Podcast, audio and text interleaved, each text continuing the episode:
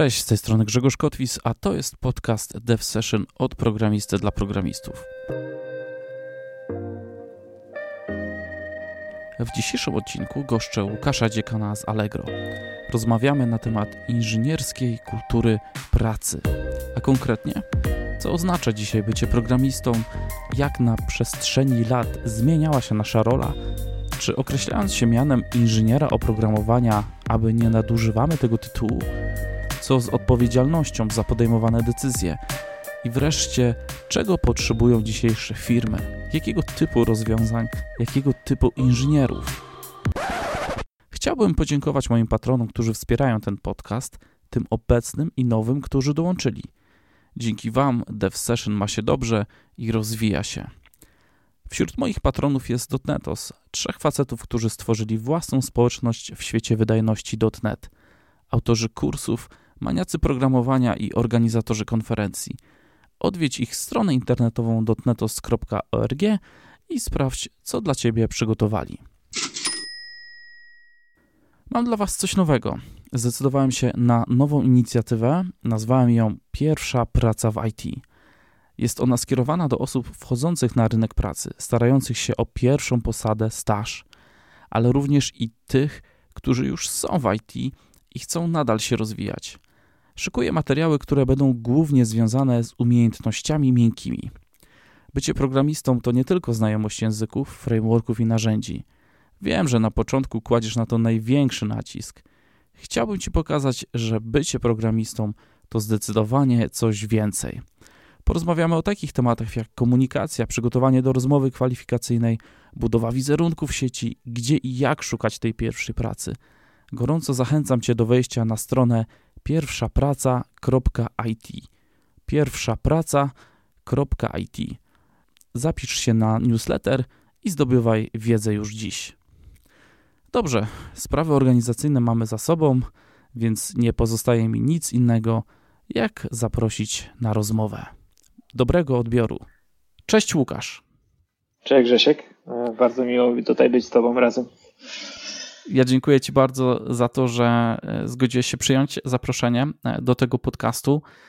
Na początek, słuchaj, takie pytanie, myślę, bardzo na czasie. Jak radzisz sobie z obecną sytuacją, z tym, co się dzieje w związku z COVID? To jest to ciekawe. No ja chyba już ponad miesiąca pracuję w domu. E, głównie staramy się z żoną siedzieć w różnych pokojach, żeby sobie nie przeszkadzać. E, natomiast y, osobiście powiedzieć, że ja raz dziennie muszę wyjść z domu, żeby zachować zmysły, y, bo siedzenie w czterech ścianach to jednak y, jest za dużo, nie? Mm -hmm. tak no stop.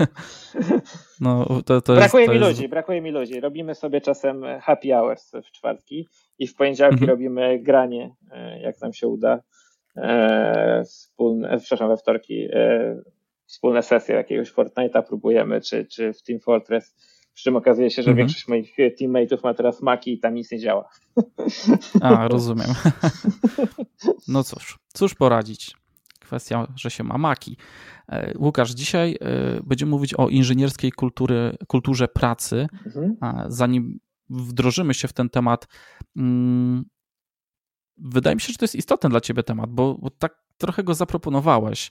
E. Skąd pomysł na ten temat? Jakieś. Ja już programuję w pracy chyba 13 lat. E, z różnymi ludźmi pracowałem, z różnymi współpracowałem i trochę ludzi też rekrutowałem e, do pracy. I widzę, że po prostu takie dużą różnicę w podejściu niektórych ludzi do programowania i wydaje mi się, że lepiej się programuje, jak się faktycznie tych inżynierskich zasad przestrzega, czy rozumie się, co się robi dogłębnie, wchodzi w to, co, co dzieje, to lepsze systemy powstają. A nie ukrywam, że chciałbym, żeby Polacy tworzyli super aplikacje, super systemy, a nie byli tylko jakby, wiesz, rękami do wynajęcia i wydaje mi się, że bez takiej stworzenia inżynierskiej kultury w community no będzie nam ciężko robić globalne produkty, a nawet europejskie. Mhm. A to bardzo istotny punkt poruszyłeś o, o tym właśnie, e, żeby nie być takim tylko wyrobnikiem dla kogoś, tylko rzeczywiście tworzyć jakiś produkt e, od A do, Z tutaj u nas, nie? Ale tak. to temat chyba myślę na osobny, na osobny podcast, podcast nie? Czemu, czemu tak jest, bo mnie to też trochę boli, że większość fajnych rzeczy to będę wykonywał gdzieś tam dla kogoś, kto wymyślił coś za oceanem, w San Francisco, w Krzemowej Dolinie, czy na zachodzie, bo, bo tam jest jakiś fajny startup, fajny produkt, a nie nasze e, rozwiązanie, nie? Ale. Okay. to też chłopaki to... z Dotetosów fajne rzeczy Oni zrobili produkt tak naprawdę taki i to czapki z głów, nie? Jakby ja znam osobiście chłopaków, to mam nadzieję, że będą to dalej cisnąć, nie? Mhm, okej, okay. ja też. E, Łukasz, na początek chciałbym cię zapytać, jak rozpoczęła się twoja przygoda z komputerami? Troszkę no, nostalgii i, i, historii. Kiedy to się zaczęło u ciebie? Da, dawno. Pamiętam, że miałem 8 lat i mój tata kupił e, pewnie jeden z pierwszych komputerów w Żardowie, w ogóle pochodzę z Żardowa pod, pod Warszawy.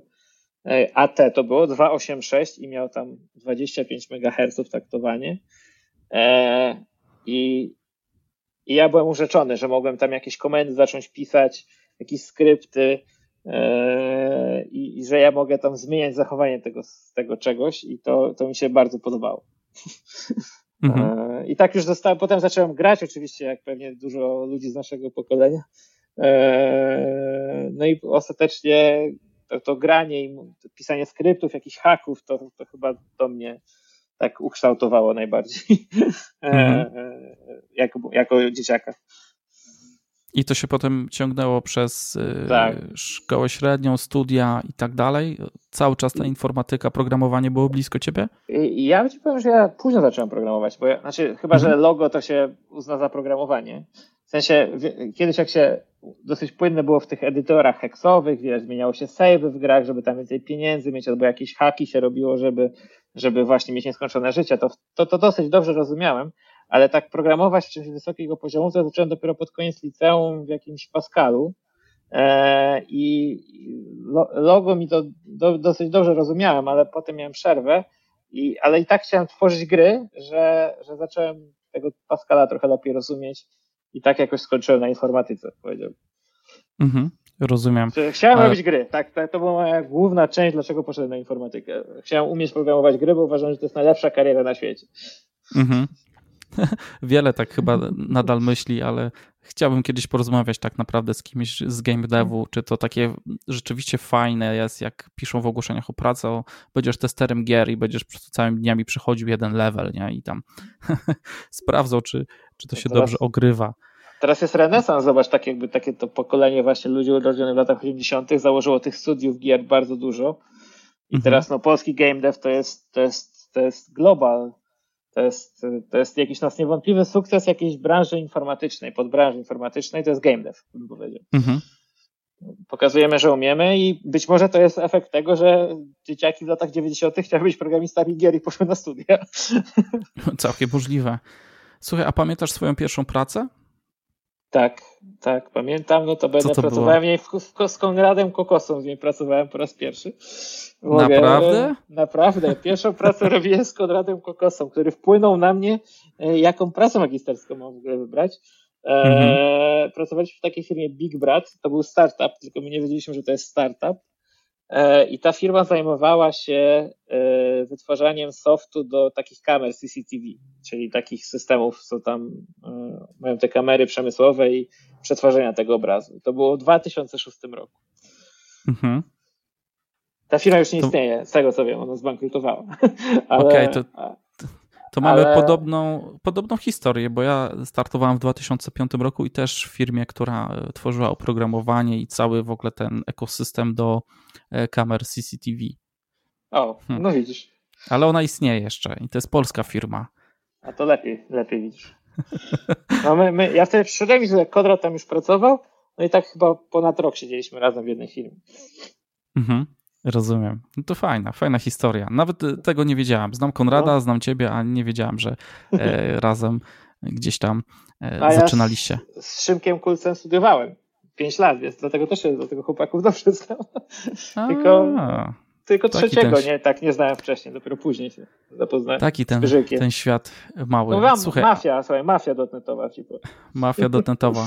A ale czym aktualnie się zajmujesz? Jakie, jakie projekty prowadzisz? Co tam u ciebie się dzieje? Mm. No ja już jestem taki, już widzisz, mało programuję, jeszcze czasem może code review zrobię albo jakiś dokument przygotuję. Jestem e, de, development managerem, czy development, e, head of development produktów w Allegro mm, i odpowiadam za no, całość technicznego wykonania i koncepcji też produktowych e, dla Allegro w obszarze finansów, e, czyli tam płatności i około, około związanych z tym tematem, jak Allegro będzie chciało finansować zakupy, więc to jest, to, jest moja robota. Mhm. I pracuję z programistami, produkt menadżerami, ludźmi oddanych, no i to wszystko muszę spinać do kupy, żeby działało. Okej, okay, dobra. Fajnie. Myślę, że y, w kilku minutach takie przeszliśmy całe e, twoje bio. Wiem, że dość y, tak powierzchownie, e, jak zaczynałeś, jak to wy wygląda e, aktualnie, czym się zajmujesz. Przeszedłeś taką trochę transformację od takiego programista, a obecnie już troszkę mniej kodujesz. Tak. To wielu z nas dotyka, ale nie musi, tak bym to ujął. Nie, nie to musi. Jest, nie musi, to jest jakby indywidualne zawsze wybory. Tak. Można programować, programować i w ogóle nie tykać tych e, kwestii zarządzania, żeby nie powiedzieć miękkich, bo miękkie to i tak w programowaniu się też przydają, ale tych takich bardziej z obszaru zarządzania e, nie tykać przez całą karierę. I też tak, jest tak. dobrze. Wydaje mi się, że, że to jest naprawdę indywidualny wybór. Ja jeszcze po drodze poszedłem troszeczkę głębiej w ścieżkę danych, takiego tego mhm. e, przetwarzania danych, systemów takich na działających na dużych danych taka specjalizacja i to akurat mi się przydaje, bo to jest generalnie uważam, że na danych można budować świetne produkty. W ogóle dane dużo nam mówią o świecie i to jest bardzo ciekawe, że programiści mają pewnie najlepiej najlepsze narzędzia, żeby te dane analizować i, i móc rozumieć świat w taki inny, ciekawy sposób. Jakby to jest mhm. ciekawy w ogóle, e, jakby powiedzieć, taki sposób patrzenia. Nie? Chociaż no, tak. wiadomo, że najwięcej banków to pewnie te, najwięcej danych mają telekomy, banki, więc takie systemy też robiłem tam, powiedzmy, no nie zawsze bank to jest taka super miejsce do pracy dla programisty, ale można fajne rzeczy robić na tych danych, jak się na przykład musi miliard rekordów przetworzyć. To, mhm. to, jest, to, to, jest, to jest ogólnie ciekawe. Albo na przykład 2 tak. petabajty. Nie mogę ci powiedzieć, że jest taka tabelka gdzieś na, na chmurze w, w, w Allegro, co ma 2 petabajty danych. Nie? Tam jest setki miliardów rekordów. Mhm. w niej są na przykład i trzeba z nim coś zrobić czasem. O, rozumiem. to są negatywne komentarze? Nie, to, to, to, to, to, jest, to jest pozytywne, bo to trzeba, zanim w ogóle się zajmie e, tą, tą belką, to musisz przekminić w ogóle, co chcesz zrobić, żeby, żeby nie, nie wydać e, głupio pieniędzy, nie? bo już przetwarzanie takiej ilości danych to po prostu dużo kasy kosztuje. Więc mhm. to, ta, to, to, tam trzeba naprawdę, tak jak w starych czasach, co my nie pamiętamy, że wiesz, musiałeś napisać program na karcie e, tej, e, tej karcie dziurkowanej. No mhm. tutaj, to może tutaj aż tak źle nie jest, ale też musisz zaplanować, co chcesz zrobić. E, no bo, bo jak to źle zaplanujesz, to, to, to zajmie po prostu, nie, może na to zająć nieskończenie dużo czasu, ci się nie skończy ten twój kod, nie? Mhm. I to jest takie śmieszne, nie? Tak. Łukasz, Przejdźmy do, do, do pytań, tak. wątków, które przygotowaliśmy e, na dzisiaj i zaczniemy, można powiedzieć, z grubej rury od zdefiniowania, co oznacza dzisiaj bycie programistą i, i co za tym idzie, jak to się zmieniało na przestrzeni lat. Ciekawe pytanie. E, ja ci mogę powiedzieć, co ja myślę. Ty możesz jako programista też mhm. powiedzieć, co ty myślisz, ale ja myślę, że dzisiaj coraz więcej, coraz więcej programista to oznacza kogoś, kto umie napisać kod. Dobrze, żeby on działał. Mhm. E, I to programista znaczy kogoś, kto umie no, pisać kod. E, nie projektować systemy, tylko pisać kod. Jakieś właśnie rzeczy na froncie potrafi czasem zrobić. To jest jakiś programista, ktoś na backendzie coś potrafi zrobić, a czasem nawet jakiś skrypt napisze, nie wiem, w baszu, nie? I, i, mhm. i to też jest programista, więc to programista dzisiaj to jest taki ktoś, kto umie operować językiem programowania, tak mi się wydaje, według mnie. Mhm. Nie wiem, czy nie pewnym synonimem nie byłoby koder, tak się koder. czasem tak. nie określa, że ktoś jest po prostu koderem, czyli e, weźmie jakieś instrukcje na wejściu, e, coś tam napisze i jest jakieś wyjście i, i tyle, tak. ale tak. nie zastanawia się za bardzo, co to na wejściu tam, nie wiem, oznacza czy coś, e, czy na wyjściu skąd to przyszło nad jakimś szerszym kontekstem, tylko po prostu zakodził jakiś kawałeczek systemu, mniejszy, większy, typu mała funkcja, może jakaś klasa, nie wiem, moduł, może już nie, bo tam jednak już trzeba trochę pomyśleć bardziej nad całą tą kompozycją, e, zależnościami, e, jak to tam działa, może nawet już jakąś architekturą. Tak, by, tak bym to widział. Myślę, że nie, niewielu z nas już, e, znaczy z moich obserwacji wynika, że niewielu spośród wszystkich przedstawicieli zawodu programisty, ewentualnie, czy tam ludzi, co programują, o, myśli o tym, co ty mówisz. Wiem, jakiś kilka procent, może kilkanaście w porywach. To mhm. pewnie zależy oczywiście od otoczenia. Myślę, że w jakichś, nie wiem, big techach to pewnie może jest dużo tam tych procent, a w jakichś niektórych organizacjach nie aż tak dużo, nie? Ale to, ale to można mhm. powiedzieć, że sami na siebie taki los ukręciliśmy. Skoro programiści są potrzebni już wszędzie, dzisiaj nie można, wiesz, że, mhm. że nic, ale... nic prawie, no to tak jest. Okej, okay, ale czy y, jakby masz na myśli też, że za tym idzie jakby e, nie wiem jak to, nie chcę też nikogo obrazić, ale takie mm, jest, ten, jest, mniejszy próg w sensie, że dzisiejsi programiści tak. są też trochę tacy bardziej na niższym poziomie, w sensie niż to było tam 10, 15, 20 lat temu, gdzie musieli się bardziej zmużdżać nad tym, e, co robią, no bo to też w ogóle warstwa sprzętowa i trochę wymagała, nie? I mieliśmy te ekosystemy trochę no inne. Nie chcę już wchodzić tam w pamięć, w procesory i, i tak dalej, że musieliśmy upychać po prostu na kawałki kilobajtów, coś co dzisiaj robi to samo, ale zajmuje kilkanaście megabajtów i nikt o tym jakby nie myśli, bo, bo też może i nie musi. Wydaje mi się, że, że to chyba jest naturalna ewolucja niestety rynku, e, że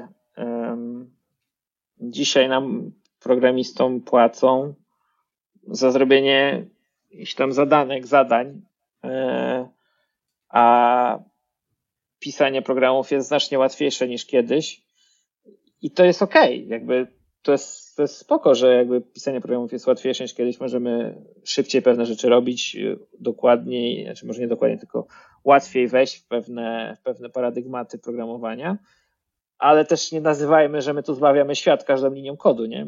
Ja napisałem mhm. sobie coś takiego na LinkedInie, że moim zdaniem pewnie z 95% kodu to jest taki sobie kod, a 5% kodu to jest y, no coś, co jest faktycznie ważne, krytyczne i, i, i, i mhm. co powoduje, że świat się kręci, a reszta to jest takie, wiesz, kod, który pewnie krótko żyje, szybko się wywala, tak. nie, nie przynosi Szybko, pieniędzy. Tak. Mhm. Taki Szybko trochę, wiesz, takim taki, martwym taki, kodem, tak. Taki junk code, nie? Tak junk food, mhm. taki junk, junk code.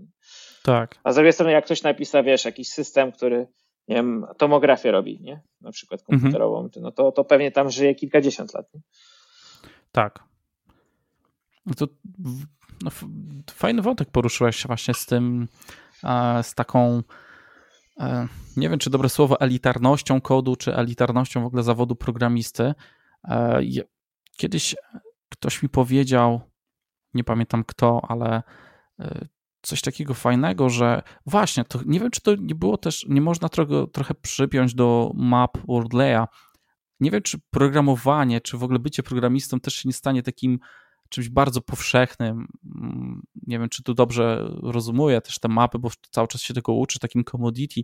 W sensie, że kiedyś programista był takim czymś bardzo elitarnym, ale te lata lecą e, i ten zawód spowszednieje, spowszechnieje za jakiś czas. E, ten próg wejścia będzie się obniżał. No już teraz to widzimy e, i to będzie po prostu jeszcze inny, kolejny zawód. I tak naprawdę coś, co możemy myśleć, że jesteśmy jakąś taką elitarną grupą zawodową, e, jakieś tam minimalnie osób mieć, tak za 10-15 lat może się to zmienić. Tak naprawdę większość społeczeństwa będzie miała jakieś umiejętności właśnie programistyczne. Nie wiem, co ty sądzisz na ten temat? E, wydaje mi się, że to jest z jednej strony fajne, bo uważam, że jak więcej ludzi będzie umiało kodować, to będzie powstawało więcej będą, szybciej będą mogli rozwiązywać e, problemy. Ale też więcej programistów powinno się zastanawiać nad rozwiązywaniem takich trudnych tematów, e, żeby pchać to do przodu. Tylko, że trudne tematy są, jak ja sam powiedziałem, są trudne, nie? Mhm. Ciężej zmienić świat, łatwiej jest zarabiać 20 koła na fakturkę i pisać seremka, nie? Mm, jakieś kolejne ekrany. E, I to jest, wiesz, no nie, nie można nikogo winić za wybory, ale no, wiesz, jakieś rozwiązywanie systemów o dużej skali, czy no, nawet to Allegro nasze, no to, no to to jest powiedzmy jak na Polskę duży, duży, duży system, no to no to tam naprawdę trzeba się czasem zmudzić, jak to zrobić, żeby tego nie wyrzucić. Nie? No już e, śmieszne czasy teraz z tym Allegro, no bo jest COVID, no to można powiedzieć, że wiesz, pewnie e, Allegro jest częścią infrastruktury krytycznej kraju.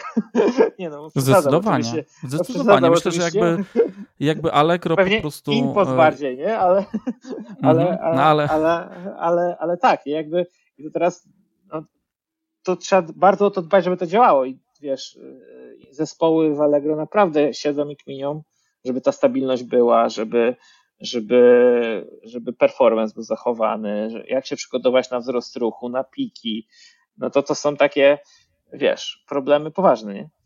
Mhm. Ale to jest trochę śmieszne i przerażające. Allegro jako infrastruktura krytyczna działania kraju, nie?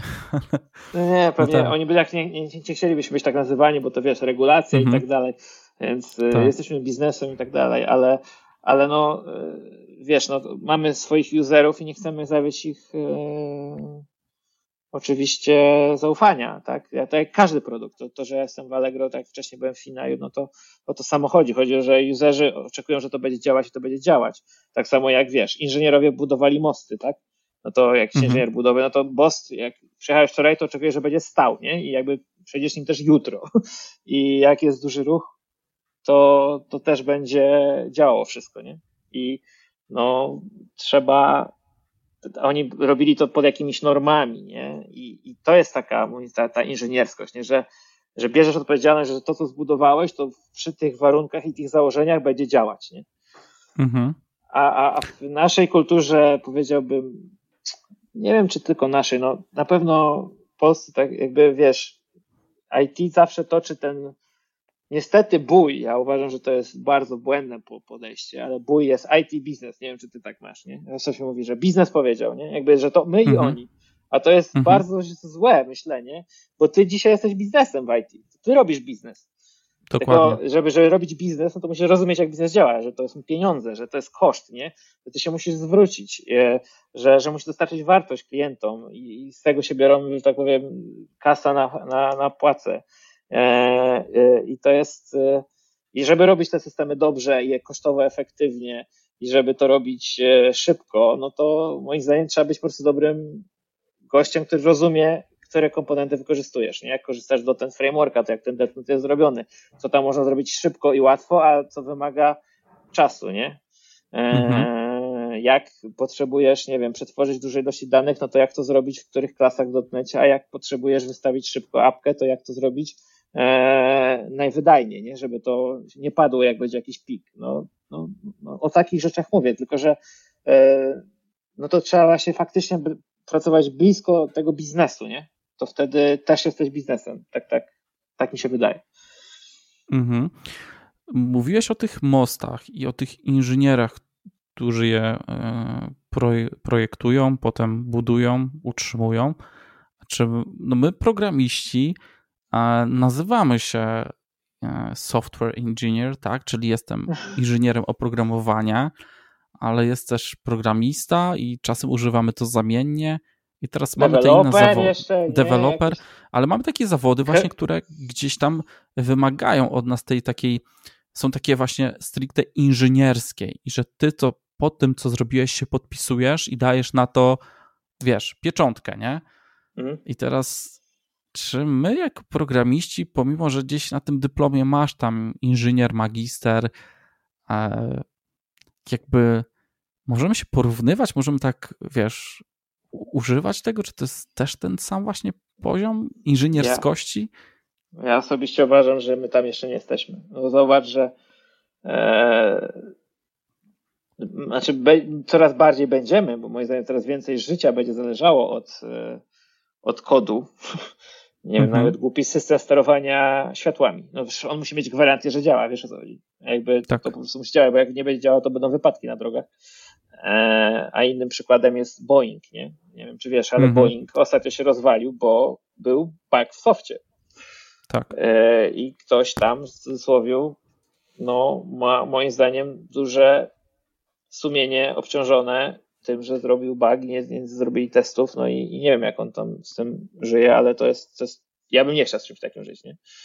Mhm. E, innym przykładem słynna afera z Passatem, nie? E, czy tam z Volkswagenem. Przecież to programista mhm. zrobił ten kod, który oszukiwał te spaliny, nie? Jakby to był po prostu kod zrobiony po to, żeby oszukiwać system. Mhm. E, i, i, I mi się wydaje, że my nie mamy norm, my nie jesteśmy regulowani i to ciężko powiedzieć. My możemy być rzemieślnikami, może, niektórzy z nas są rzemieślnikami, ale my nie jesteśmy regulowani, nie mamy papierów na to, że jesteśmy programistami. Znaczy, my skończyliśmy studia, które mówią, że jesteśmy programistami, ale my nie mamy uprawnień. Wiesz o co mi chodzi? Wydaje mhm. mi się, mhm. że nie da się jeszcze tego zrobić, że nie będziemy mieli jakiejś nawet samoregulującej się gildii, czy tam cechu, czy cokolwiek, który mówi, jak pisać kod. A my bardzo tego byśmy nie chcieli, bo chcemy być super elastyczni.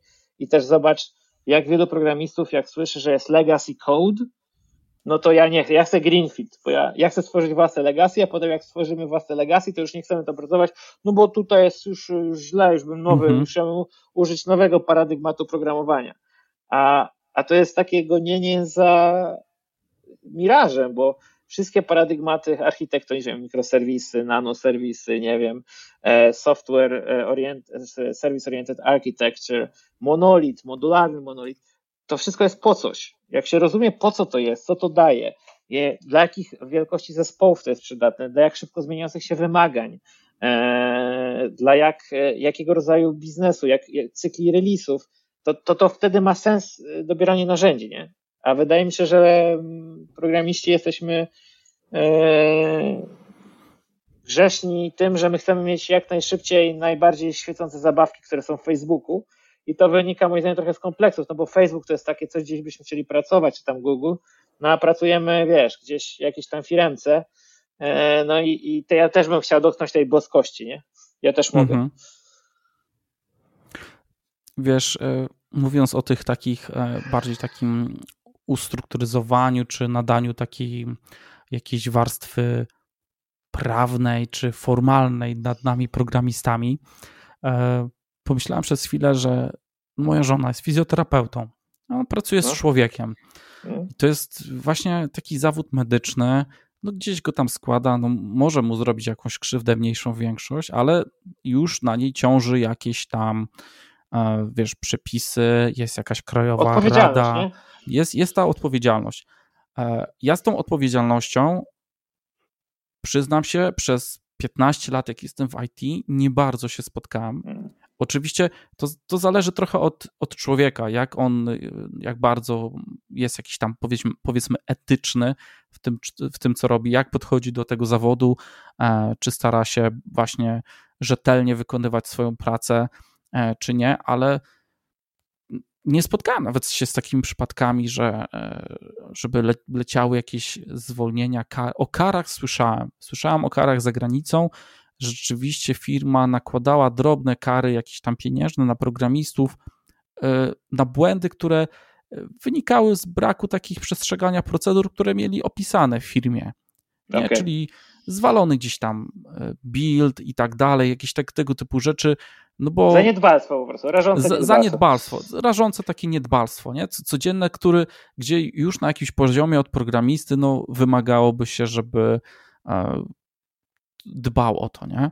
Ale rzeczywiście w tej codziennej takiej e, mojej pracy i tak dalej nie widzę tego, nikt jakby nie pociąga do odpowiedzialności, nie ma tej takiej właśnie e, trochę kultury. Myślę, że to zależy bardziej od kultury wewnątrz firmy. Jedne firmy będą bardziej tak. wymagały, tak szczególnie te, które tworzą rzeczywiście systemy krytyczne e, w samochodach, e, systemy dla medycyny, lotnicze, no takie naprawdę krytyczna infrastruktura, ale mm, reszta systemów, no nie wiem, może tam, gdzie liczy się bardzo kasa, e, rzeczywiście jak omskniesz się i zrobisz zamiast dodawania jakiś sum, po prostu odejmiesz i ktoś dostanie na konto, nie wiem, nie? jedną dziesiątą tego, co miał dostać, no trochę słabo, ale... No, zgadzam się z tobą, ale zobacz, jak my mamy wygodnie jako programiści. Duża większość programistów, nie? Dobrze płacimy, jeszcze wszyscy narzekają, że za mało, jeszcze więcej powinien powiedzieć, a odpowiedzialność bardzo mała, nie? Mhm.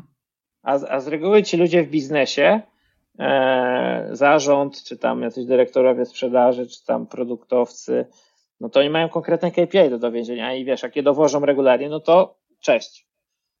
Nie? Najczęściej no to jest bezwzględnie, nie? Jakby w biznesie, więc e, moim zdaniem programiści mają super. Jakby, mhm. więc dlaczego mielibyśmy to zmieniać?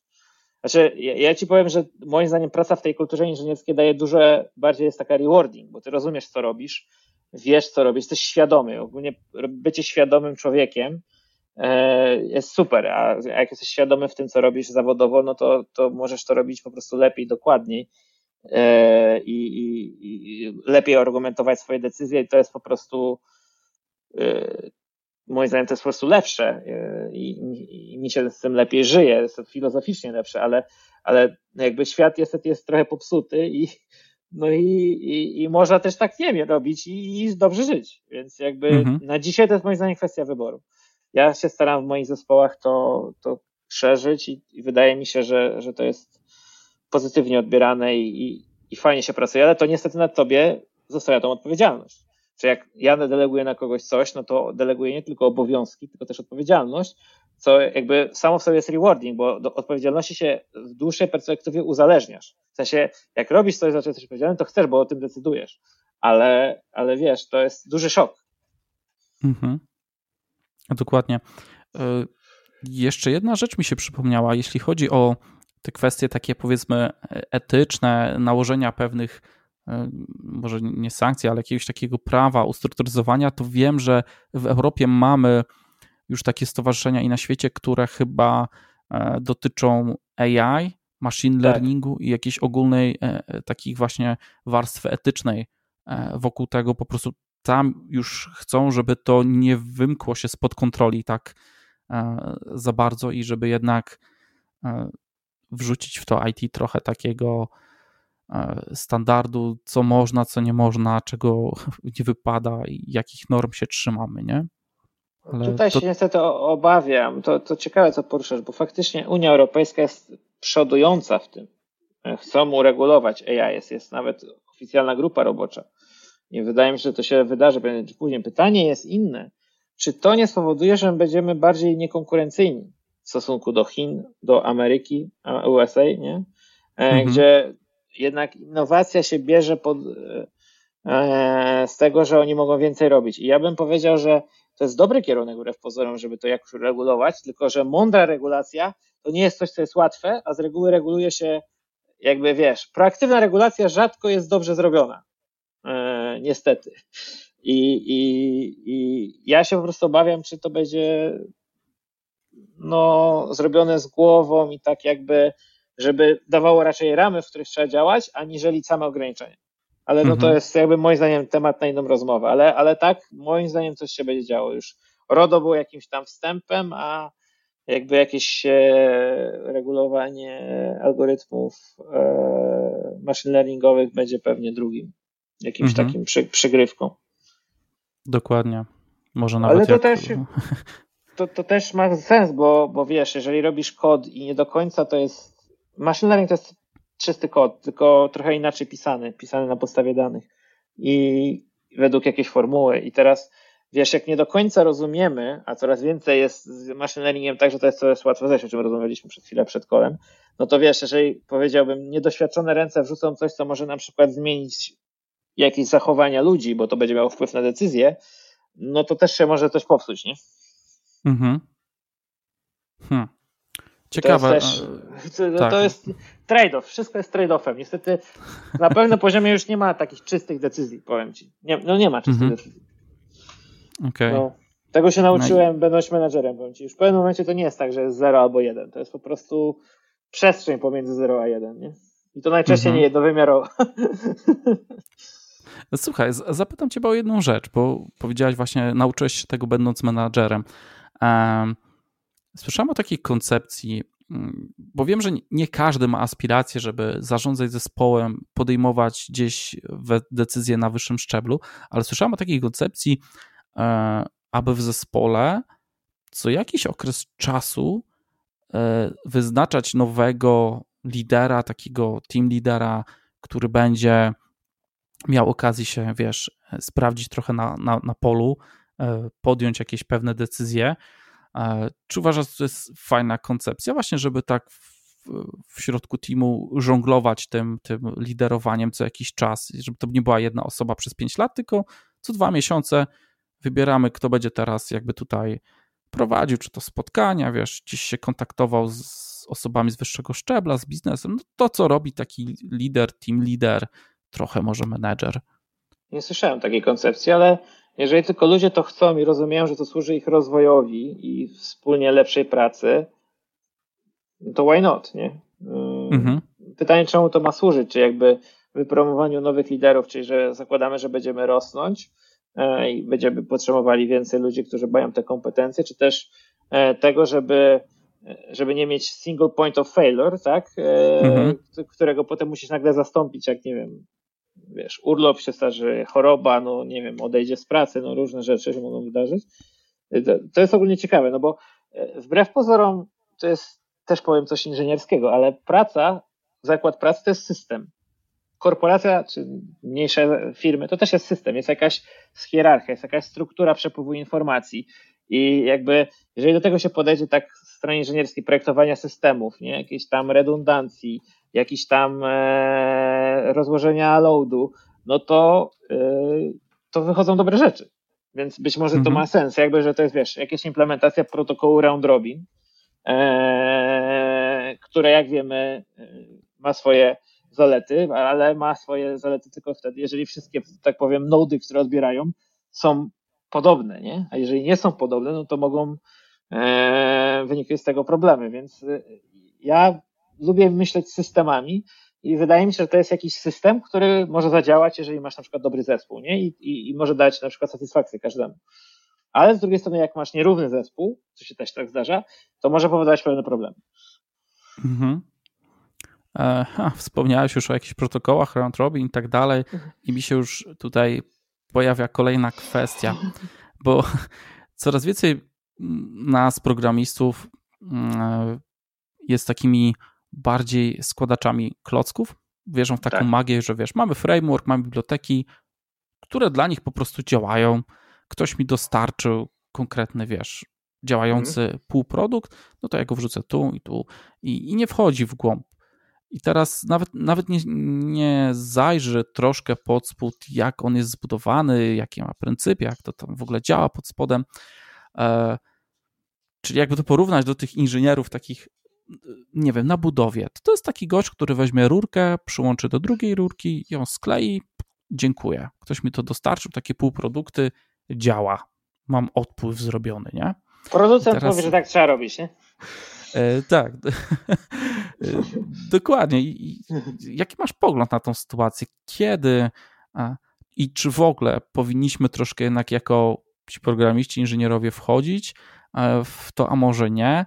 I tu jeszcze rzucę takim hasłem no code. Nie wiem, pewnie słyszałeś a, o tym kierunku. No, no code, low code. Tak, słyszałem coś takiego. D dokładnie, bo to jest powiązane nie, ze sobą. Jak ty to postrzegasz? Ja uważam, że do wszystkiego jest stosowanie. Jakby skoro na budowie potrzebujemy czasem ludzi, żeby położyli, połączyli rury, to pewnie w, systemach też są czasami ludzie, którzy muszą połączyć dwie funkcje w jedną. Mm. Natomiast uważam, że znacznie większą satysfakcję z życia osiąga się wtedy, jak się rozumie, co się robi. To powtarzam jeszcze raz. No i dlaczego Konrad i e, Szymek i, i Pyrzyk założyli to? Bo się zaczęli frustrować, że, że bardzo mało programistów pisze kod, który jest performative, performant, nie? I -hmm. można by znacznie lepiej wykorzystać moc obliczeniową, co ma jakieś tam swoje, wiecie, e, konsekwencje w rozumieniu takim, że wiesz, no, mniej prądu zużywamy, większą wydajność i tak dalej, i tak dalej. Nie? I teraz e, oni zeszli super głęboko w pewien małą niszę, tak? Ale to jest e, ważna nisza. I teraz, no nie wiem, jakby wydaje mi się, że na co dzień używamy e, na tyle skomplikowanych konstrukcji, nawet tak jak prosta klasa z, z typu Dictionary albo Concurrent Dictionary, są bardzo skomplikowane maszynerie, jak się tak nie wejdzie tam. To naprawdę widać, że to pisali super programiści, nie? I teraz wydaje mi się, że często jednak my musimy coś skustomizować. Niezależnie, czy to jest system jakiś high-load, czy, czy system, który jest po prostu ważny w, w, nie wiem, w sprzedaży jakiejś firmy, że warto to wiedzieć, żeby szybciej robić rzeczy.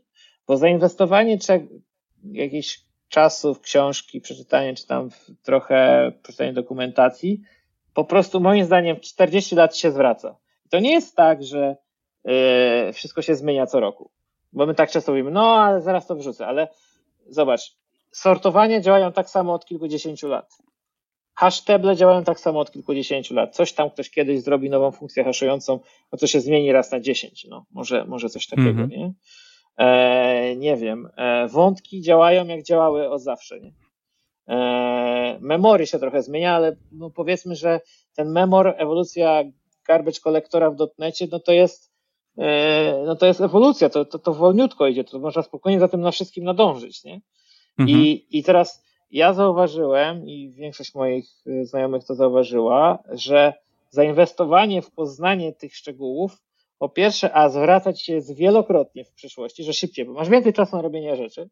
Po drugie, jak zbudujesz to zrozumienie tych algorytmów sortowania, tych pryncypiów, tych, e, jak działa procesor, cache e, czyli de facto jak działa twoje środowisko, to szybciej się uczysz w przyszłości, szybciej przyswajasz materiał.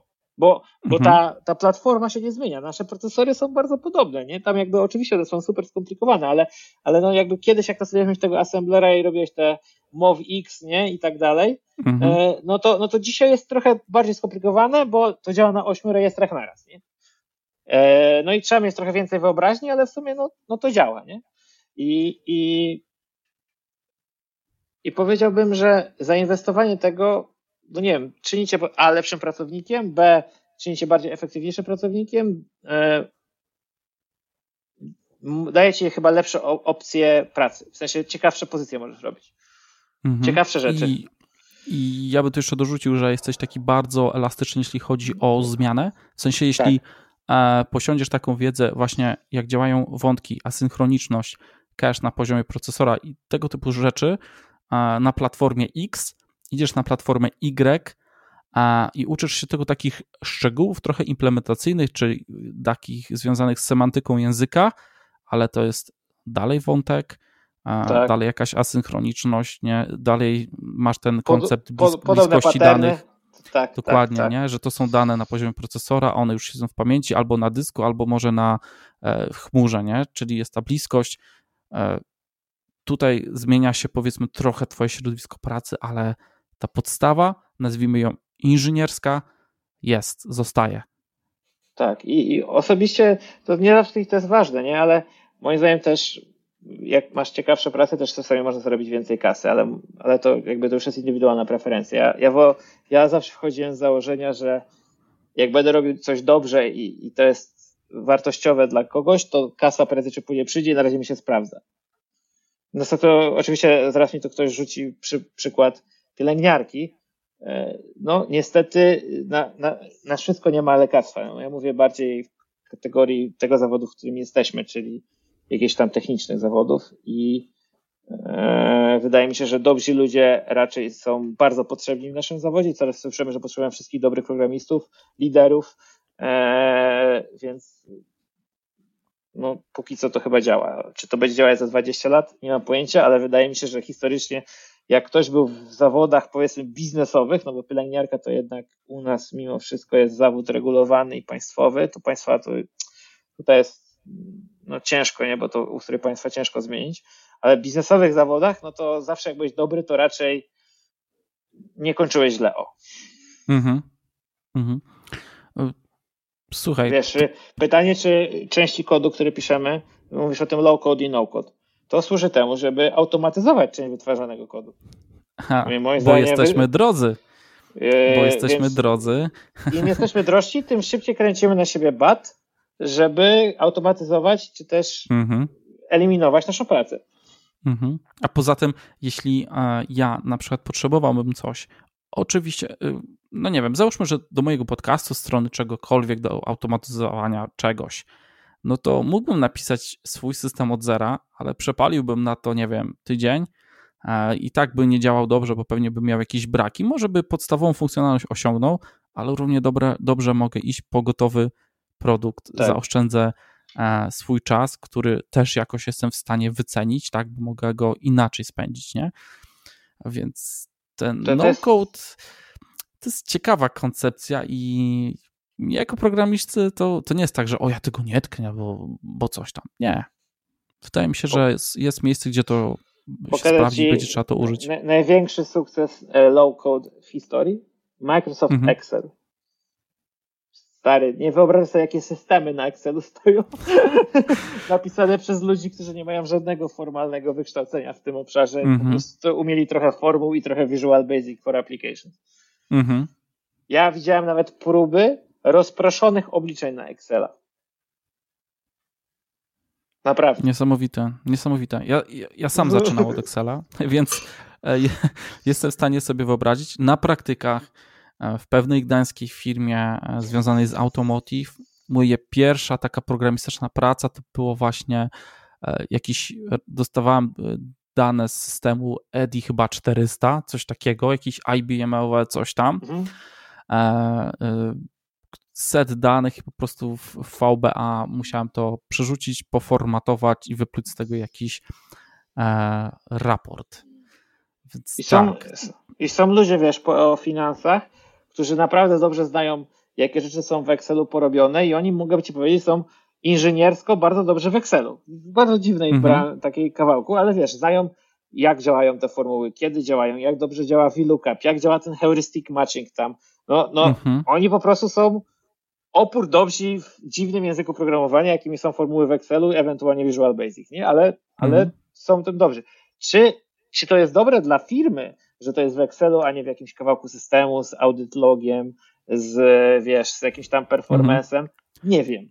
E, z Myślę, monitorowaniem, że, z czymkolwiek. Nie wiem. Myślę, że skoro to tak jest, to może i dobrze, może, że tak powiem, zakładam, że ktoś z kierownictwa takiej firmy, dobra, Teraz potrzebujemy czegoś więcej, więc zróbmy to, e, wiesz, zróbmy to teraz z tego system, tylko że, tylko że systemy pisane przez programistów są dużo bardziej takie rigid, a Excela się szybciutko zmienia, wiesz? Excel ma mhm. super elastyczność i ma też tego człowieka, który posprawdza, więc no to są ciekawe trade-offy, ci mogę powiedzieć. To, to, to, to tak trochę zboczyliśmy, ale to są no, bardzo mm. ciekawe trade-offy, muszę powiedzieć. Mi się wydaje, że, że dzisiaj takie kody w Bashu to jest bardzo coś podobnego. Nie? Jakby każdy system operacyjny, Windows, macOS, Linux, daje ci język programowania go, nie? Przy okazji. -hmm. I, I wiesz, dużo rzeczy w Bashu jest napisanych, że to są też potężne pipeliny przetwarzeniowe, nie? Mhm. Jeszcze PowerShella mieliśmy po drodze, no. który no. jakoś tam się trzyma, ale troszkę już więcej wymagał. E, taki próg wejścia był troszkę wyższy, e, jeśli chodzi o, o, programowanie, o, o składnie i pisanie tego, ale Bash tak, dobrze się tam trzyma e, wydaje mi się. Ale wcale nie zboczyliśmy, bo zeszliśmy trochę na ten taki świat firmy, oprogramowanie, które w nich siedzi. Ja mam do Ciebie pytanie, czego dzisiaj potrzeba właśnie tym firmom, światu, jeśli chodzi o, o to IT? Czy to są totalnie nowe rzeczy, czy my dalej powtarzamy, pisząc kolejny, ja widzę te ogłoszenia, ktoś kolejny raz potrzebuje CRM-a, no ile razy można wymyślać CRM-a? Albo kolejny setny plugin do tego CRM-a, który będzie robił to samo? Czy wspierał sprzedaż? No to wymaga, wynika z tego, że każdy myśli, że jest trochę wyjątkowy, no to jest przypadłość, nie? Jakby, mhm. Bo moja sytuacja jest specyficzna. Ja kiedyś słyszałem. A, a no takiego... właśnie, da, tak, tak. Mój projekt jest specyficzny, my tu specyficznie działamy. W sumie to sprzedajemy ja... nakrętki, ale robimy to specyficznie. Ja słyszałem kiedyś super e, zdanie od takiego konsultanta, nie pomnę już, ale e, powiedzmy z dużych firm wdrożeniowych, który się specjalizował w SAP-ie. Nie? SAP kobyła, nie? Jakby bardzo drogie mhm. wdrożenie. I on powiedział, że te wszystkie wdrożenia kosztują tak dużo dlatego, że wszyscy chcą tego SAP-a do, dokręcić do siebie, a powinni odwrotnie. Powinni mhm. dokręcić firmę do SAP-a. W sensie ten SAP jest, wiesz, tak stary, super dobrze zrobionym systemem wielu lat, tylko jego trzeba wykorzystać, żeby się przekształcić firmę w te flowy, które tam są jakby łatwo robialne, zamiast tam próbować to kustomizować e, na swoją modułę, nie? Mhm. I ja mówię, że to jest najczęstsza przyczyna. I teraz e, no co mam ci powiedzieć, no mamy bardzo dużo roboty, wiesz, że programujący mamy dużo roboty, że robimy customy, no i, mhm. i to jest ogólnie no to jest z tymi worldly map. Musisz zastanowić, co jest u ciebie value, czego nigdy nie możesz oddać. To jest twoją przewagą konkurencyjną, co jest, co jest twoim e, dostarczycielem wartości, co chcesz rozwijać i dalej e, myśleć o tym jako super rzecz, która tworzy wartość dla twojej firmy, dla twojego zespołu, dla twojego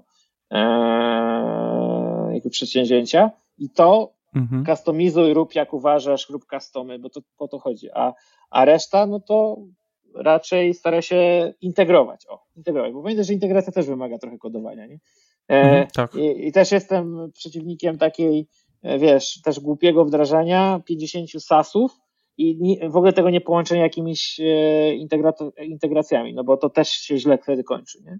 Chodzi o to, że, mhm. że jak kupisz 50 sasów, no to teraz nagle zaczynasz tego kodu rurowego mieć bardzo dużo, nie? I też trzeba umieć go pisać, zastanowić się, jak go standaryzować, jak zrobić, żeby to było e, szybkie, jak żeby to było reliable, żeby to dawało dobre SLA, żeby to było łatwo przenaszane między programistów. No tak, także nawet jak tylko integrujesz to rozwiązanie, to to powinieneś robić smartnie, a nie tak wiesz, a tutaj wywołam API, tutaj coś, jakiegoś robota postawię mhm. i, i, i wiesz. No bo jest nawet twoją robotą jest integracja, no to rób to dobrze, nie? Rób to, rób to z monitoringiem, z obserwalnością, z testowalnością, z jakimś e, obsługą błędów, retry, retry policji, nie? No to, mhm. to, to, to, to jest dla mnie taka inżynierskość, że nawet jak to robisz, to możesz to ładnie wszystko porobić, tylko e, no musisz się chwilę zastanowić, nie? Jak, mhm. Kiedy się dowiesz, że coś się popsuło, że jakiś proces się wywalił, nie? Czy masz jakąś konsolę do obserwacji tego? Więc e, no to są no takie, takie problemy. Takie rzeczy. I, i, I, z tego powstają potem właśnie gotowe narzędzia do no. integracji. No, no tak, które, tak. Już to, które już to mają, ale chmura, potem tak. Ale potem i tak przyjdzie firma, która powie, że no tak, nie, my, musimy, my specyficznie pracujemy, my potrzebujemy coś. E, no i to płacą. No. No jest właśnie. wymyślanie od zera i przechodzenie przez te wszystkie fazy błędów, testów, dostosowania. Coś, co już było setki razy E, poimplementowane i już ludzie dawno to, te problemy e, rozwiązali. Ale wiesz, jak, jeżeli naszym głównym źródłem dzielenia się wiedzy w naszym community jest Stack Overflow i, i mamy standing joke, że nie, nie wiem, ale Stack Overflow na pewno wiem, jakby nie muszę, wiesz, jak, jak ktoś mi na rozmowie kwalifikacyjnej mówi, że no w sumie to nie wiem jaka złożoność obliczeniowa wyszukiwania w, w słowniku, ale po co ma to wiedzieć, przecież to, to w Google jest, e, no to e, no to jakby nie zastanawiamy się nad tym, e, to jakie decyzje my podejmujemy. A pamiętaj, że każdy programista, każdy inżynier podejmuje setki mikrodecyzji dziennie pewnie. A może dziesiątki, no, no nie wiem, ale dużo, tak? Miesięcznie to są na pewno setki, tysiące. Nie? I teraz mhm. e, e, wszystkie te takie systemy, e, których nie chcemy tknąć, no to my, to programiści zbudowali, nie? Te wszystkie mhm. legacy code, nie? I, i, i, i, i, i, I teraz pytanie, jakie legacy my tworzymy? Przecież kod w dotnecie 2.0 sprzed 10-12 lat to może być zupełnie dobry kod, jeżeli jest dobrze przemyślany. E, pewnie nie wszystko ma taki, wiesz, shiny tooling, ale mógłby być, wiesz, ładnie modularyzowany, wykorzystujący ładnie moduł, e, refleksy do ładowania modułów e, i, i ładnie się rozpraszać w, w liczeniach. Wydajny powinien być. No ale, ale wiesz, wszystko na.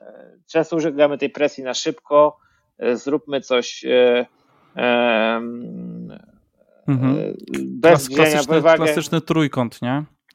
Czy, czyli koszt, czas i, i czy dobrze, nie? I ale nie to jest rola technicznego menadżera, że ja z chłopakami mam moją taką zasadę, każdy kod to dług.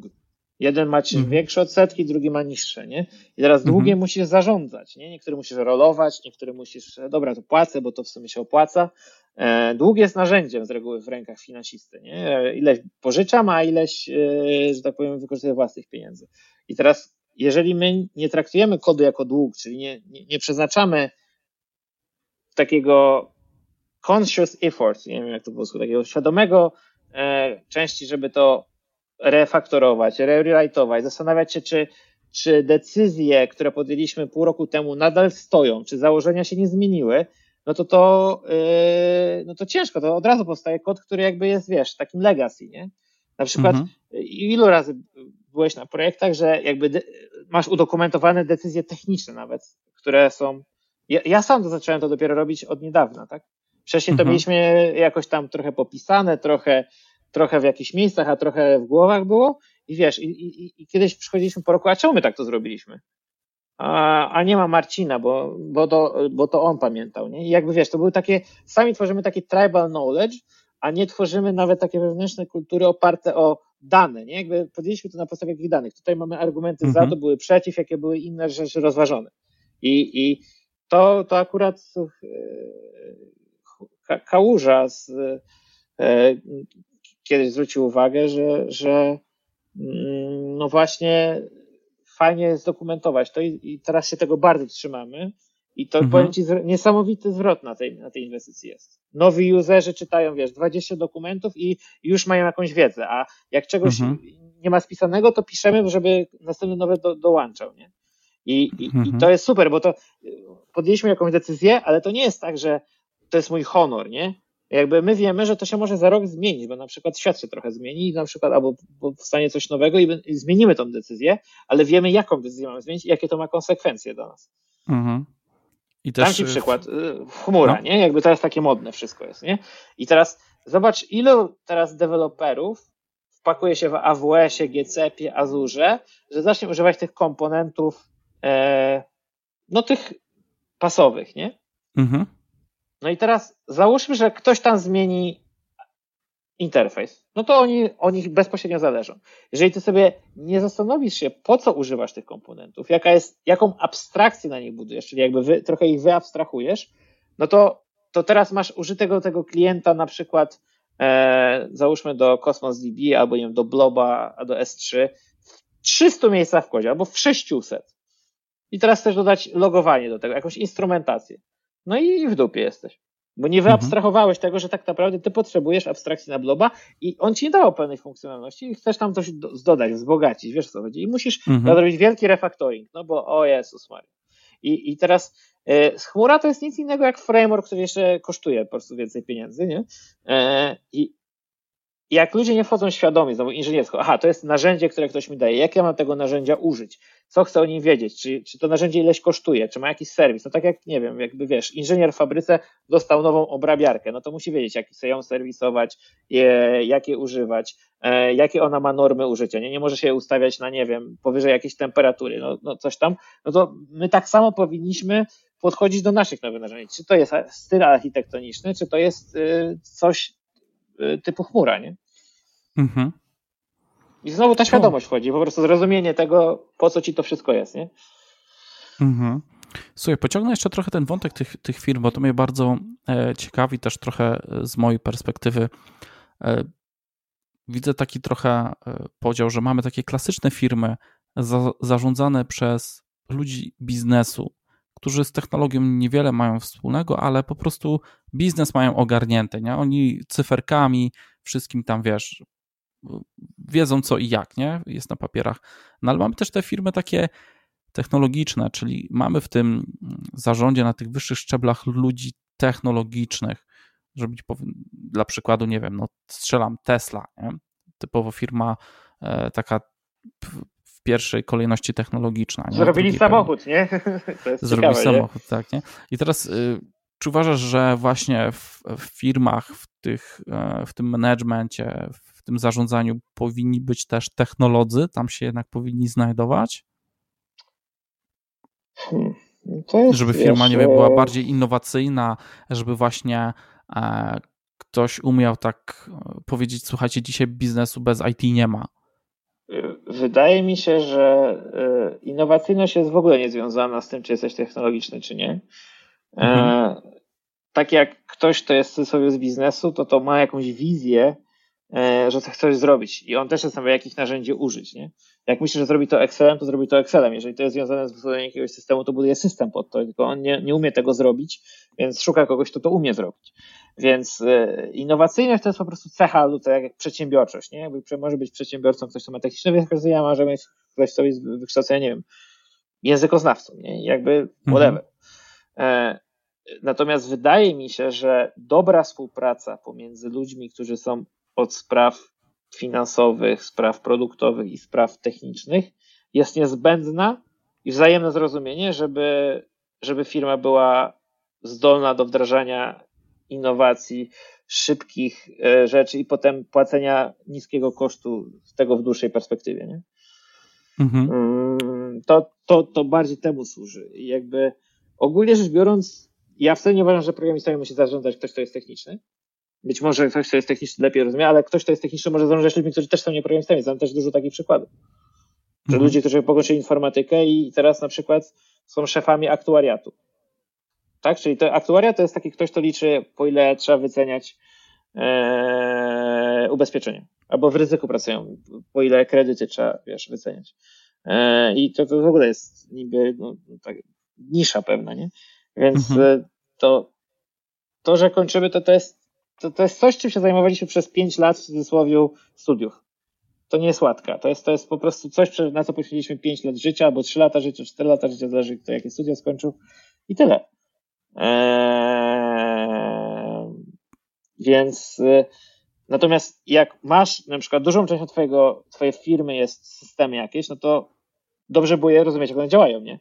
Nie wiem, ja mam znajomego, który ma dosyć dużą firmę produkcyjną i on jest prawnikiem, nie? I on na przykład wie, jak fabryka działa, nie? Jakby jakie są maszyny, e, jaki mają czas życia, e, co ile, co, co, jakie trzeba serwisować, ile osób do obsługi, więc wiesz, jakby e, on jest prawnikiem, nie? Jakby w ogóle nie tym się zajmuje, ale jakby wie co do jego biznesu, jak ten biznes się składa, że robi pieniądze, nie? Więc mhm. E, to myślę, że jest wszystko kwestia otwartości umysłu. Znaczy, uważam, że ludzie z IT, to ludzie z IT powinni myśleć i zacząć myśleć, że oni odpowiadają za biznes, za zarabianie pieniędzy. Tylko, że to jest bardzo trudne, nie? O, to jest mega trudne. To jest, to jest y, dla wielu osób to jest w ogóle nie, niezrozumiałe, w sensie tak się skupiają na tym programowaniu, na tej warstwie, że nie zdają sobie sprawy, albo ciężko mi zrozumieć, czy rzeczywiście ten kawałek kodu jest krytyczny, ile on zarabia dla firmy, ile nie zarabia, bo może ty siedzisz nad czymś i picujesz ten kawałek kodu, który w ogóle jest, wiesz, jedną setną jest jakimś małym wycinkiem systemu, który równie dobrze moglibyśmy wykopać i dalej byśmy e, sporo hajsu nasz system by zarabiał, mhm. nie? Tak. E, I gdyby, gdyby to zrozumieli, to by też wiedzieli może właśnie, gdzie świadomie mogę zaciągnąć trochę długu technicznego, a gdzie nie, bo to jest mój core. I podejrzewam, że jakbym też spytał nad w obrębie projektu, w którym ja jestem aktualnie, ludzi z mojego teamu, słuchaj, jak myślisz, która część systemu jest najbardziej używana przez naszych klientów, najbardziej dla nich krytyczna? Każdy by miał inny, inny pogląd na to. Okay. Naprawdę, nie? No, no, to, no to widzisz, nie?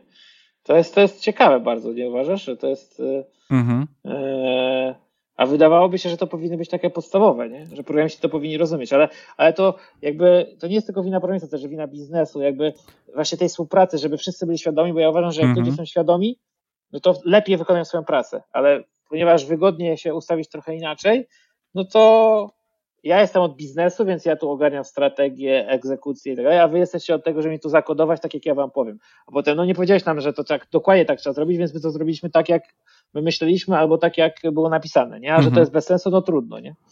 Mhm. E, albo, e... albo my tu jeszcze dorzuciliśmy, wiesz, takich kilka fajnych feature'ów, bo myślimy, że w przyszłości to się przyda, nie? A ktoś przyjdzie, powie z biznesu, słuchajcie, ale nie będzie przyszłości, bo my tylko chcemy taki malutki kawałeczek na teraz i koniec, nie? Ale czasem jest takie, nie, wybieganie do przodu, że e, zbyt pochopne, nie? To tu dorzucimy abstrakcję, to będzie elastyczne, takie wiecie, nie? Na w razie czego, nie? Bo, bo już tam widzisz jakąś wizję, że właśnie klient przyjdzie zaraz i będzie chciał coś więcej. No. No, tak to wygląda. A z tym e, też miałem ostatnio taką myśl, e, że w teamach, w których e, jesteś oddalony od tego biznesu, od końcowego klienta, bo po drodze masz product ownera, kogoś tam jeszcze i ty w ogóle jesteś odcięty i jest ci fajnie, bo żyjesz sobie w takiej bańce, gdzie tylko wytwarzasz produkt. Mm, często właśnie można zapomnieć o tym, że ktoś gdzieś tam używa ten system i jak go używa, nie? I co właśnie jest krytycznego w tym systemie, co najbardziej jest potrzebnego. E, ostatnio wpadłem na taki pomysł, dobra, to skoro nie mamy kontaktu z klientem, to może zróbmy jakieś metryki w systemie mhm. i zbierzmy jakieś dane, jak on jest używany. Bo, bo wiesz, product owner powie w zależności od klienta, a dla tego klienta to jest mega ważne. Ktoś inny powie, nie, nie, nie, słuchaj, ja wiem od pani X, Y, Z, że ona bardzo potrzebuje tej części systemu, nie? I powstaje taki e, trochę rozdźwięk, żeby nie powiedzieć, że konflikt. E, co my tak naprawdę tutaj i dla kogo wytwarzamy i na czym powinniśmy się skupić? To taka mała dygresja no, z mojej strony. Znaczy, zachęcam po prostu bardziej do lepszej współpracy z biznesem. Nie? Jakby mhm. wydaje mi się, że no to jest ciężar, nie? Jakby biznes inaczej też trochę pracuje, ale no, do, do, do roli organizacji, e, żeby to działało tak super, że każdy się czuje odpowiedzialny za sukces produktu, no to, to trzeba prze, prze, przestać myśleć, że się jest kosztem, tylko że się jest dochodem. A żeby było mhm. dochodem, to się faktycznie czuje, gdzie się zarabia pieniądze i jak pewne czynniki wpływają na pieniądze, e, na, na, na dochody w firmie, na, na, na, na biznes model. Mm, I teraz, jak to się ma do inżynierskiej kultury pracy? No znowu, firma to system, ten kas, ta kasa jakoś przepływa. Jak się to wymapuje, zrozumie, no to, y, no to wie na co się można wpływać i, i czego można, co można zmieniać, a co można, dobra, to jest w sumie, e, zajmiemy się tym najpierw, jak weźmiemy te priorytetowe rzeczy, ogarniemy, nie? Mhm. Łukasz, e, chciałbym Cię zapytać, e, bo wiem, że aktualnie zarządzasz i też pewnie bierzesz udział właśnie w procesie zatrudniania inżynierów. Masz hmm. na to pewnie jakiś wpływ. Kiedy zdecydowałbyś się właśnie na zatrudnianie takiego solidnego inżyniera oprogramowania? W jakie, jakie to były sytuacje?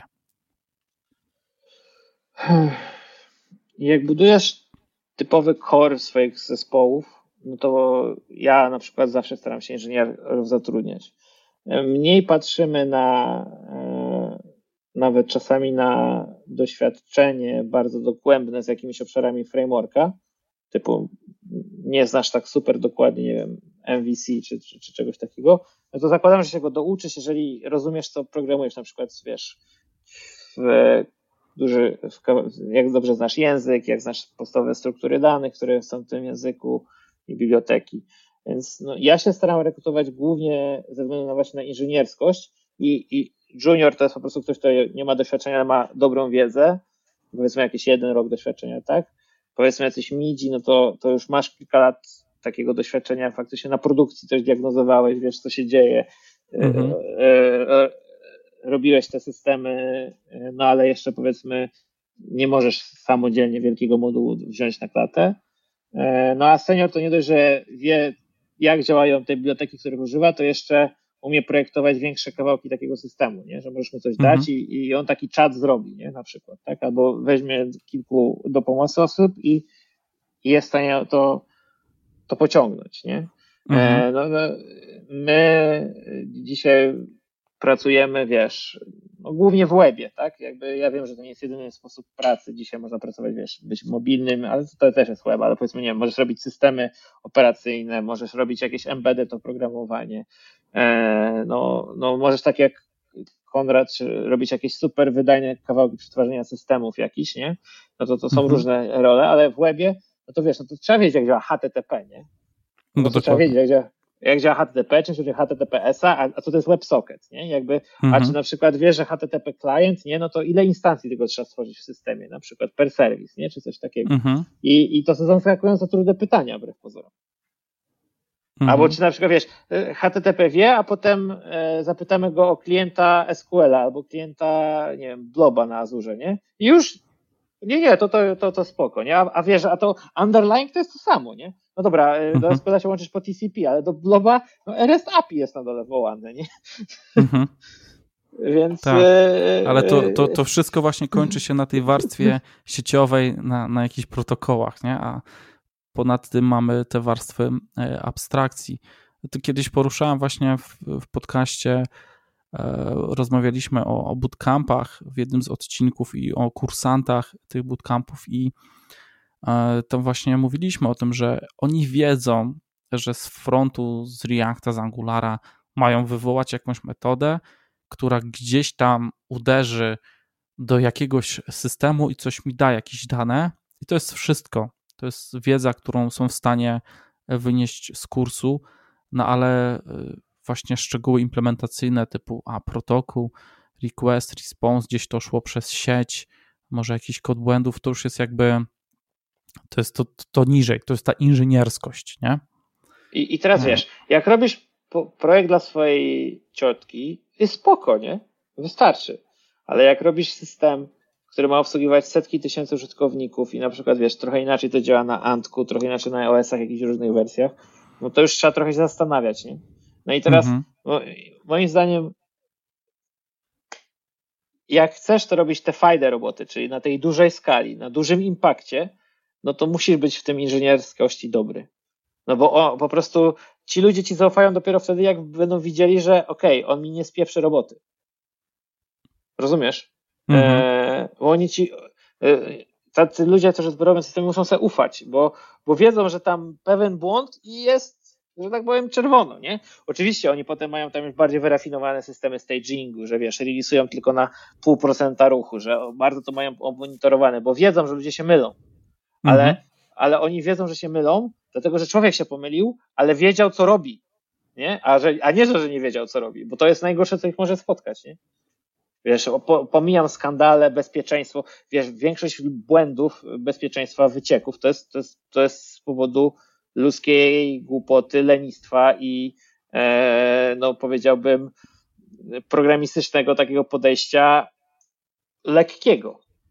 Wiesz, mhm. nie, nie, nie zaszyfrowane e, e, dostępy, czy tam nie, niezabezpieczone dostępy w Azurze, czy tam niezabezpieczone w AWS-ie. No i wiesz, i nagle ktoś, mądrzy hakerzy, którzy są inżynierami, no, wyczaili, że tam o, tutaj można się dostać, bo pula IP-ków Azure jest znana na przykład, nie? Mhm. E, I, I no nawet trzeba być dobrym inżynierem dzisiaj, bo, bo są źli ludzie na zewnątrz i jak nie jesteś dobrym inżynierem, no to możesz narazić swoją stratę na, na firmę na straty. Mhm. Takie wiesz, wyciekowe, bezpieczeństwa, no, no to są przykre sprawy, nie? Mhm. Kiedyś wiesz, tego tak nie było może, nie? Zdecydowanie, i, ale y, raz, że nie było, a po drugie to z czym, no i też ja, ja tego doświadczam i widzę po, po osobach, e, które znam, że czasem jednak brakuje tych wyzwań, czyli brakuje takiej e, możliwości popracowania, e, rozwiązania jakichś incydentów, właśnie. E, normalnie, normalnie pracujesz z jakąś tam pulą danych, nagle jest pik coś, z czym nie miałeś do czynienia, na co nie byłeś gotowy i nagle e, lecisz szybko na Stack Overflowa, na Google'a e, i wiesz, chwytasz się czegokolwiek. Zmierzam do tego, że brakuje właśnie takiej możliwości popracowania czasem inżynierskiej i albo po prostu szukasz innego projektu, żeby jednak trochę tego popróbować, żeby zdobyć to doświadczenie na polu walki, albo będziesz się uczył dalej tych kolejnych frameworków i do pewnego stopnia będziesz ogarniał pewne systemy, to będzie działać, ale jak przyjdą ciężkie czasy troubleshooting albo co może być fajnym sukcesem, firma się nagle rozrośnie i przybędzie ci 10 e, tysięcy użytkowników w miesiąc i e, wszystko klęka, nie? I wtedy jest takie dramatyczne wołanie o pomoc, nie? I szukanie tych inżynierów właśnie.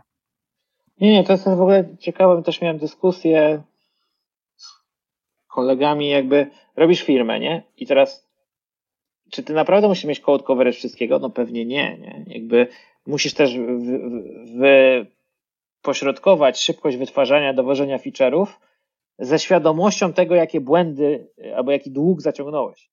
I mhm. jakby świadomy programista zrobi to mimo wszystko lepiej, bo on będzie wiedział, gdzie jego w cudzysłowie dupa jest goła. Nie? Ale on to jakby zapamiętał, zanotował, mówię, dobra guys, teraz to zrobiozę, ale potem będziemy mieli takie i takie koszty. Za trzy miesiące, jak będziemy mieli sukces, będę musiał poświęcić dwa miesiące na robotę. Robimy tak? Robimy tak. No i, i wiesz, i to jest, to jest zupełnie inna dyskusja. Przychodzisz mówię, do, do, do, do, do dyskusji, przy mówisz, dobra, na tym nam zależy teraz, teraz szybko rośniemy, więc musimy ponieść ten koszt, ale tak, już rekrutujmy trzech osoby, trzy osoby, żeby, żeby załatać tą rulę, bo, bo rozumiemy, że potem się nie będziemy mogli znowu skalować. Wiesz mhm. o co chodzi? To, to, to tak, są takie tak. rzeczy, bo, bo ja, ja, ja głęboki jestem przeciwny temu, że wiesz, wszystko dopieszczać. Ja też byłem, popełniłem mhm. parę razy błędy, że zrobiłem coś w cudzysłowie za dobrze, ale lepiej było szybciej. Ale to chodzi o to, żeby robić szybciej świadomie, nie? że dobra, to robimy tak trochę naokoło, ale to jest wszystko do odwrócenia i trzeba robić e, tak szybciej, żeby właśnie tak pisać te abstrakcje, żeby się nie, e, żeby nie zbudować jakiegoś, wiesz, takiej skały, którą potem musisz całą wyrzucić, tylko że że tu się przygotowujesz już, nie zrobiłeś tego tak do końca, ale tu się przygotowujesz, że to będziesz chciał wywalić, nie? Mhm. Hmm. No, to są to, też to, w ogóle, no to są też mm, ciekawe decyzje właśnie. Życie to trade-offy, nie? I właśnie chodzi o to, to że właśnie, jak jesteś świadomy, tak. to, to te trade-offy robisz lepiej. Mhm. Moim zdaniem ta, ta, ta inżynierska cię przydaje tego do lepszego robienia trade-offów, nie? Mhm. Bo jak nie tak, wiesz, to robisz je tak, no nie wiesz, że je robisz, a jak wiesz, że je robisz, to, to możesz się na nie przygotować. Możesz mhm. je zakomunikować, możesz, możesz o nie powalczyć y, z kierownictwem firmy, że wiesz o co chodzi. Mhm. Często się mówi tak, że zrobione coś jest na prowizorkę i tak z nami została. No to albo ten system nie był aż tak krytyczny, bo nie, nie wzrósł i można było go zrobić na prowizorkę, albo, e, albo on nie był tak potrzebny w ogóle, nie? Mhm. No dokładnie. Albo ktoś nie miał jakiegoś konkretnego planu wobec niego i mówi, a spróbujmy, zobaczmy coś i nagle się okazało, że to wypaliło, no ale to no można było trochę przemyśleć, nie? Czy jakby spodziewać się, że to może wypalić. Nie wierzę aż w taką przypadkowość, że ty wychodzisz teraz z jakimś produktem i nie masz no. kompletnie e, wobec niego planu i nagle się okazuje, że jest nie wiadomo jakie zapotrzebowanie. W dwa tygodnie po prostu wiesz, 10 tysięcy użytkowników tak, no, tak. no raczej nie dzieje się nic coś tak aktualnie, nic takiego. Nie spotkałem takiej e, sytuacji, nie? I ty jesteś kompletnie nieprzygotowany, bo zrobiłeś, nie wiem, pod spodem bazę SQLite plikową i w ogóle nie uciągnie tego wszystkiego, nie? Tak, tak. zgadzam się z tym strzelam. Ale widzisz, nawet ty tutaj, Grzesiek, no, no wiesz, że SQLite jest plikowa, spełnia do małych rzeczy, nie? Potem jest mhm. jakiś może Postgres, czy tam MySQL, czy SQL Server, tak? Które są na większe rzeczy, ale tam, nie wiem, osiągasz jakieś już grube terabajty, no to znaczy, że trzeba przygotować się na jakiś sharding, może na jakieś mhm. e, replikacje, wiesz o co chodzi, że, że zaczynasz myśleć, dobra, to jaki jest read to write ratio, nie? Ile czytam, ile piszę, nie? Czy mogę to jakoś mhm. wyizolować? Jakby jak robić balansing tego I, i, i, jesteś w stanie zejść od systemu, który jest sobie malutki, malutki SQLite, sobie baza dla, dla klasy podstawowej, nie? do mhm. systemów gigantycznych, nie? Dobra, dzisiaj, tak. dzisiaj chłopaki, którzy, tam dziewczyny, które robią ten Librus, ten elektroniczny dziennik, nagle dostali przyspieszony kurs, że cała Polska się na to przestawiła i, co, i też się wywaliło. Mhm. I, I teraz pytanie, czy mogli być na chmurze, czy te, no to, to pewnie nie przegrytowali, ale czy wiesz, jak szybko wyjdą z tego gigantycznego ruchu? Czy w ogóle ich architektura jest na tyle rozproszona, żeby jak to postawią na tych mhm. tysiącu serwerów, to czy to nadal będzie hulać, nie? Czy pojawią się jakieś mhm. bugi nowe? Wiesz o co chodzi? Tak. Czy to będą musieli przepisać pół systemu, żeby w ogóle teraz działać na chmurze, nie? Mhm. No tak czy siak na pewno z tego mam nadzieję jakąś, każdy inżynier zawsze jakąś lekcję z tego tak. a, od, odrobi, nie? I, a, Ale to też jest chyba część kultury, nie? Że inżynier to też się uczy całe życie. To, że on się czegoś nauczył, to, to nie znaczy, że to już jest stałe, tylko, tylko on rozumie, że jak działają pewne prawa fizyki, nie? Jakby, mhm. jak, jak, działają pewne prawa systemów, żeby to y, dalej rozwijać, uczyć się, wiedzieć, gdzie jest mocny, a czego jeszcze nie wie i czego się douczać. No, no to mhm. jest, y, wiesz, no lepiej wyjść o 17 do domu i, i mieć y, w pompie to wszystko, no ale wiesz, no to nie, nie mi decydować o, o ludzkim życiu. Nie? Ja generalnie staram się inżynierów zatrudniać, dla mnie to jest lepsze, no. Mhm. I, i, I fajnie mi się pracuje z takimi ludźmi. Okej. Okay. Łukasz, będziemy powoli kończyć i chciałbym tak. jakąś taką klamrę na tę naszą inżynierską kulturę pracy, tak tutaj to podsumować.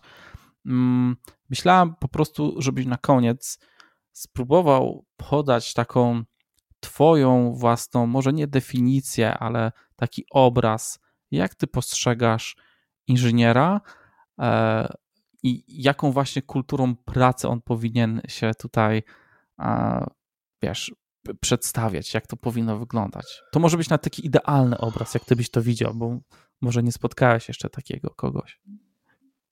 Ja myślę, że paru spotkałem. To jest, to jest człowiek, który, którego cechuje wysoka świadomość tego, co wytwarza, e, zarówno na poziomie powiedzmy założeń funkcjonalnych, założeń również technicznych i tego, jakich narzędzi używa i rozumie, do czego te narzędzia służą i dobiera zestaw narzędzi do problemów, które, które ma do rozwiązania. Świadomie, znowu. Czyli wysoka świadomość tego, jak do czego został zaprzęgnięty do rozwiązania i, i skupia się na problemie, a nie na rozwiązaniu. Rozumiesz? Jakby człowiek, mhm. który się skupia na problemie, które ma rozwiązać i co ma do tego dobrać, a nie zawsze daje, a to ja zrobimy to tak. Tylko zastanawia się, jaki jest problem i dopiero dobiera do tego rozwiązanie różnego mhm. rodzaju. Do, chce rozumieć problem. I, a, a i jego tam inżynierskość taka techniczna wynika z tego, że no, ponieważ rozumie to narzędzie, no to, no to nie wierzy w magię, nie? Tylko, że wie, że no, dictionary to działa tak, lista to działa tak, a nie wiem, a HTTP mhm. client to działa tak, nie? A e, dajmy na to, nie wiem, Kubernetes, jeżeli używa Kubernetes, to działa tak, a AES to działa tak. Mhm. Czy Engine X na przykład, nie?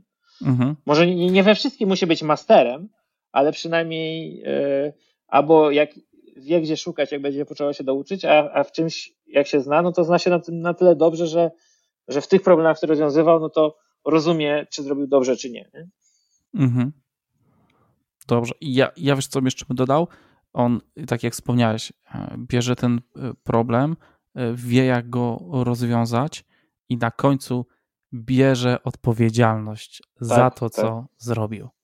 To tak, jest tak. Istotna, istotny czynnik. Po prostu zwykłe bierze odpowiedzialność i w razie czego umie się przyznać po prostu do błędu. Błędu. Tak. Ale najczęściej my to, co robimy, to co inżynierowie tak robią, to robią rzeczy, które są trwałe, nie? I jak coś jest trwałe, to musi mieć tą obserwowalność, czyli on musi wiedzieć, czy to działa dobrze, czy niedobrze. Wiesz o co chodzi? Mhm. To jest ciekawe swoją drogą. Eee, no, że, że, że musi wiedzieć. I, a jak musi wiedzieć, no to dostaje jakiś monitoring, zastanawia się, jakie metryki opisują ten system, no to, no to to już jest jakby właśnie takie inżynierskie podejście, czyli jakby starasz się zrozumieć to, co robisz, nie? No bo inżynier jakby mhm. musi rozumieć to, co robi, no bo jakby nie rozumiał, no to, no to będzie mu ciężko, nie? Mhm. Dobrze, bardzo Ci słuchaj, e, za, to, za, to, za to spotkanie. Fajna naprawdę rozmowa o inżynierskiej kulturze pracy. pracy. Słuchaj, ostatnie, dosłownie już ostatnie pytanie. No. Jakie masz plany na przyszłość? To ciekawe nie, pytanie. Nie chcę ja się bym... pytać, gdzie siebie widzisz za 5 lat, bo to nie rozmowa kwalifikacyjna, ale, ale tak właśnie jako, jako taki inżynier, teraz aktualnie menedżer, zarządza zespołem, co chciałbym dalej? Zrobić, chciałbym zrobić jakiś system, który wiesz, właśnie jest duży i odnosi jakiś sukces e, rynkowy, biznesowy, inżynierski, nie? Chciałbym zbudować w związku przy tym, jakbym to budował, jak właśnie takie dobre miejsce pracy dla inżynierów. Że, że, mhm. inżynier, że inżynierowie czują, że to jest dobre miejsce pracy, nie? Że, że tu się fajne problemy rozwiązuje, tu jest przestrzeń na, na takie rozwiązanie dobre problemów, nie? I, i robienie, wy, wspólną wymianę wiedzy, nie? I to, mhm. jest, e, to jest coś, co bym chciał zrobić. I też chciałbym, żeby to był jakiś sukces biznesowy, no bo wiesz, e, to jednak waliduje to, czy, czy to ma, to ma sens, tak. nie? Jakby mimo wszystko. Mhm. Ale to nie, nie znaczy, że zamykam się kiedyś w przyszłości, wiesz. Impact nie tylko biznes robi, to robi też jakiś NGOs czy coś takiego. Może kiedyś będę jakiegoś NGOsa robił.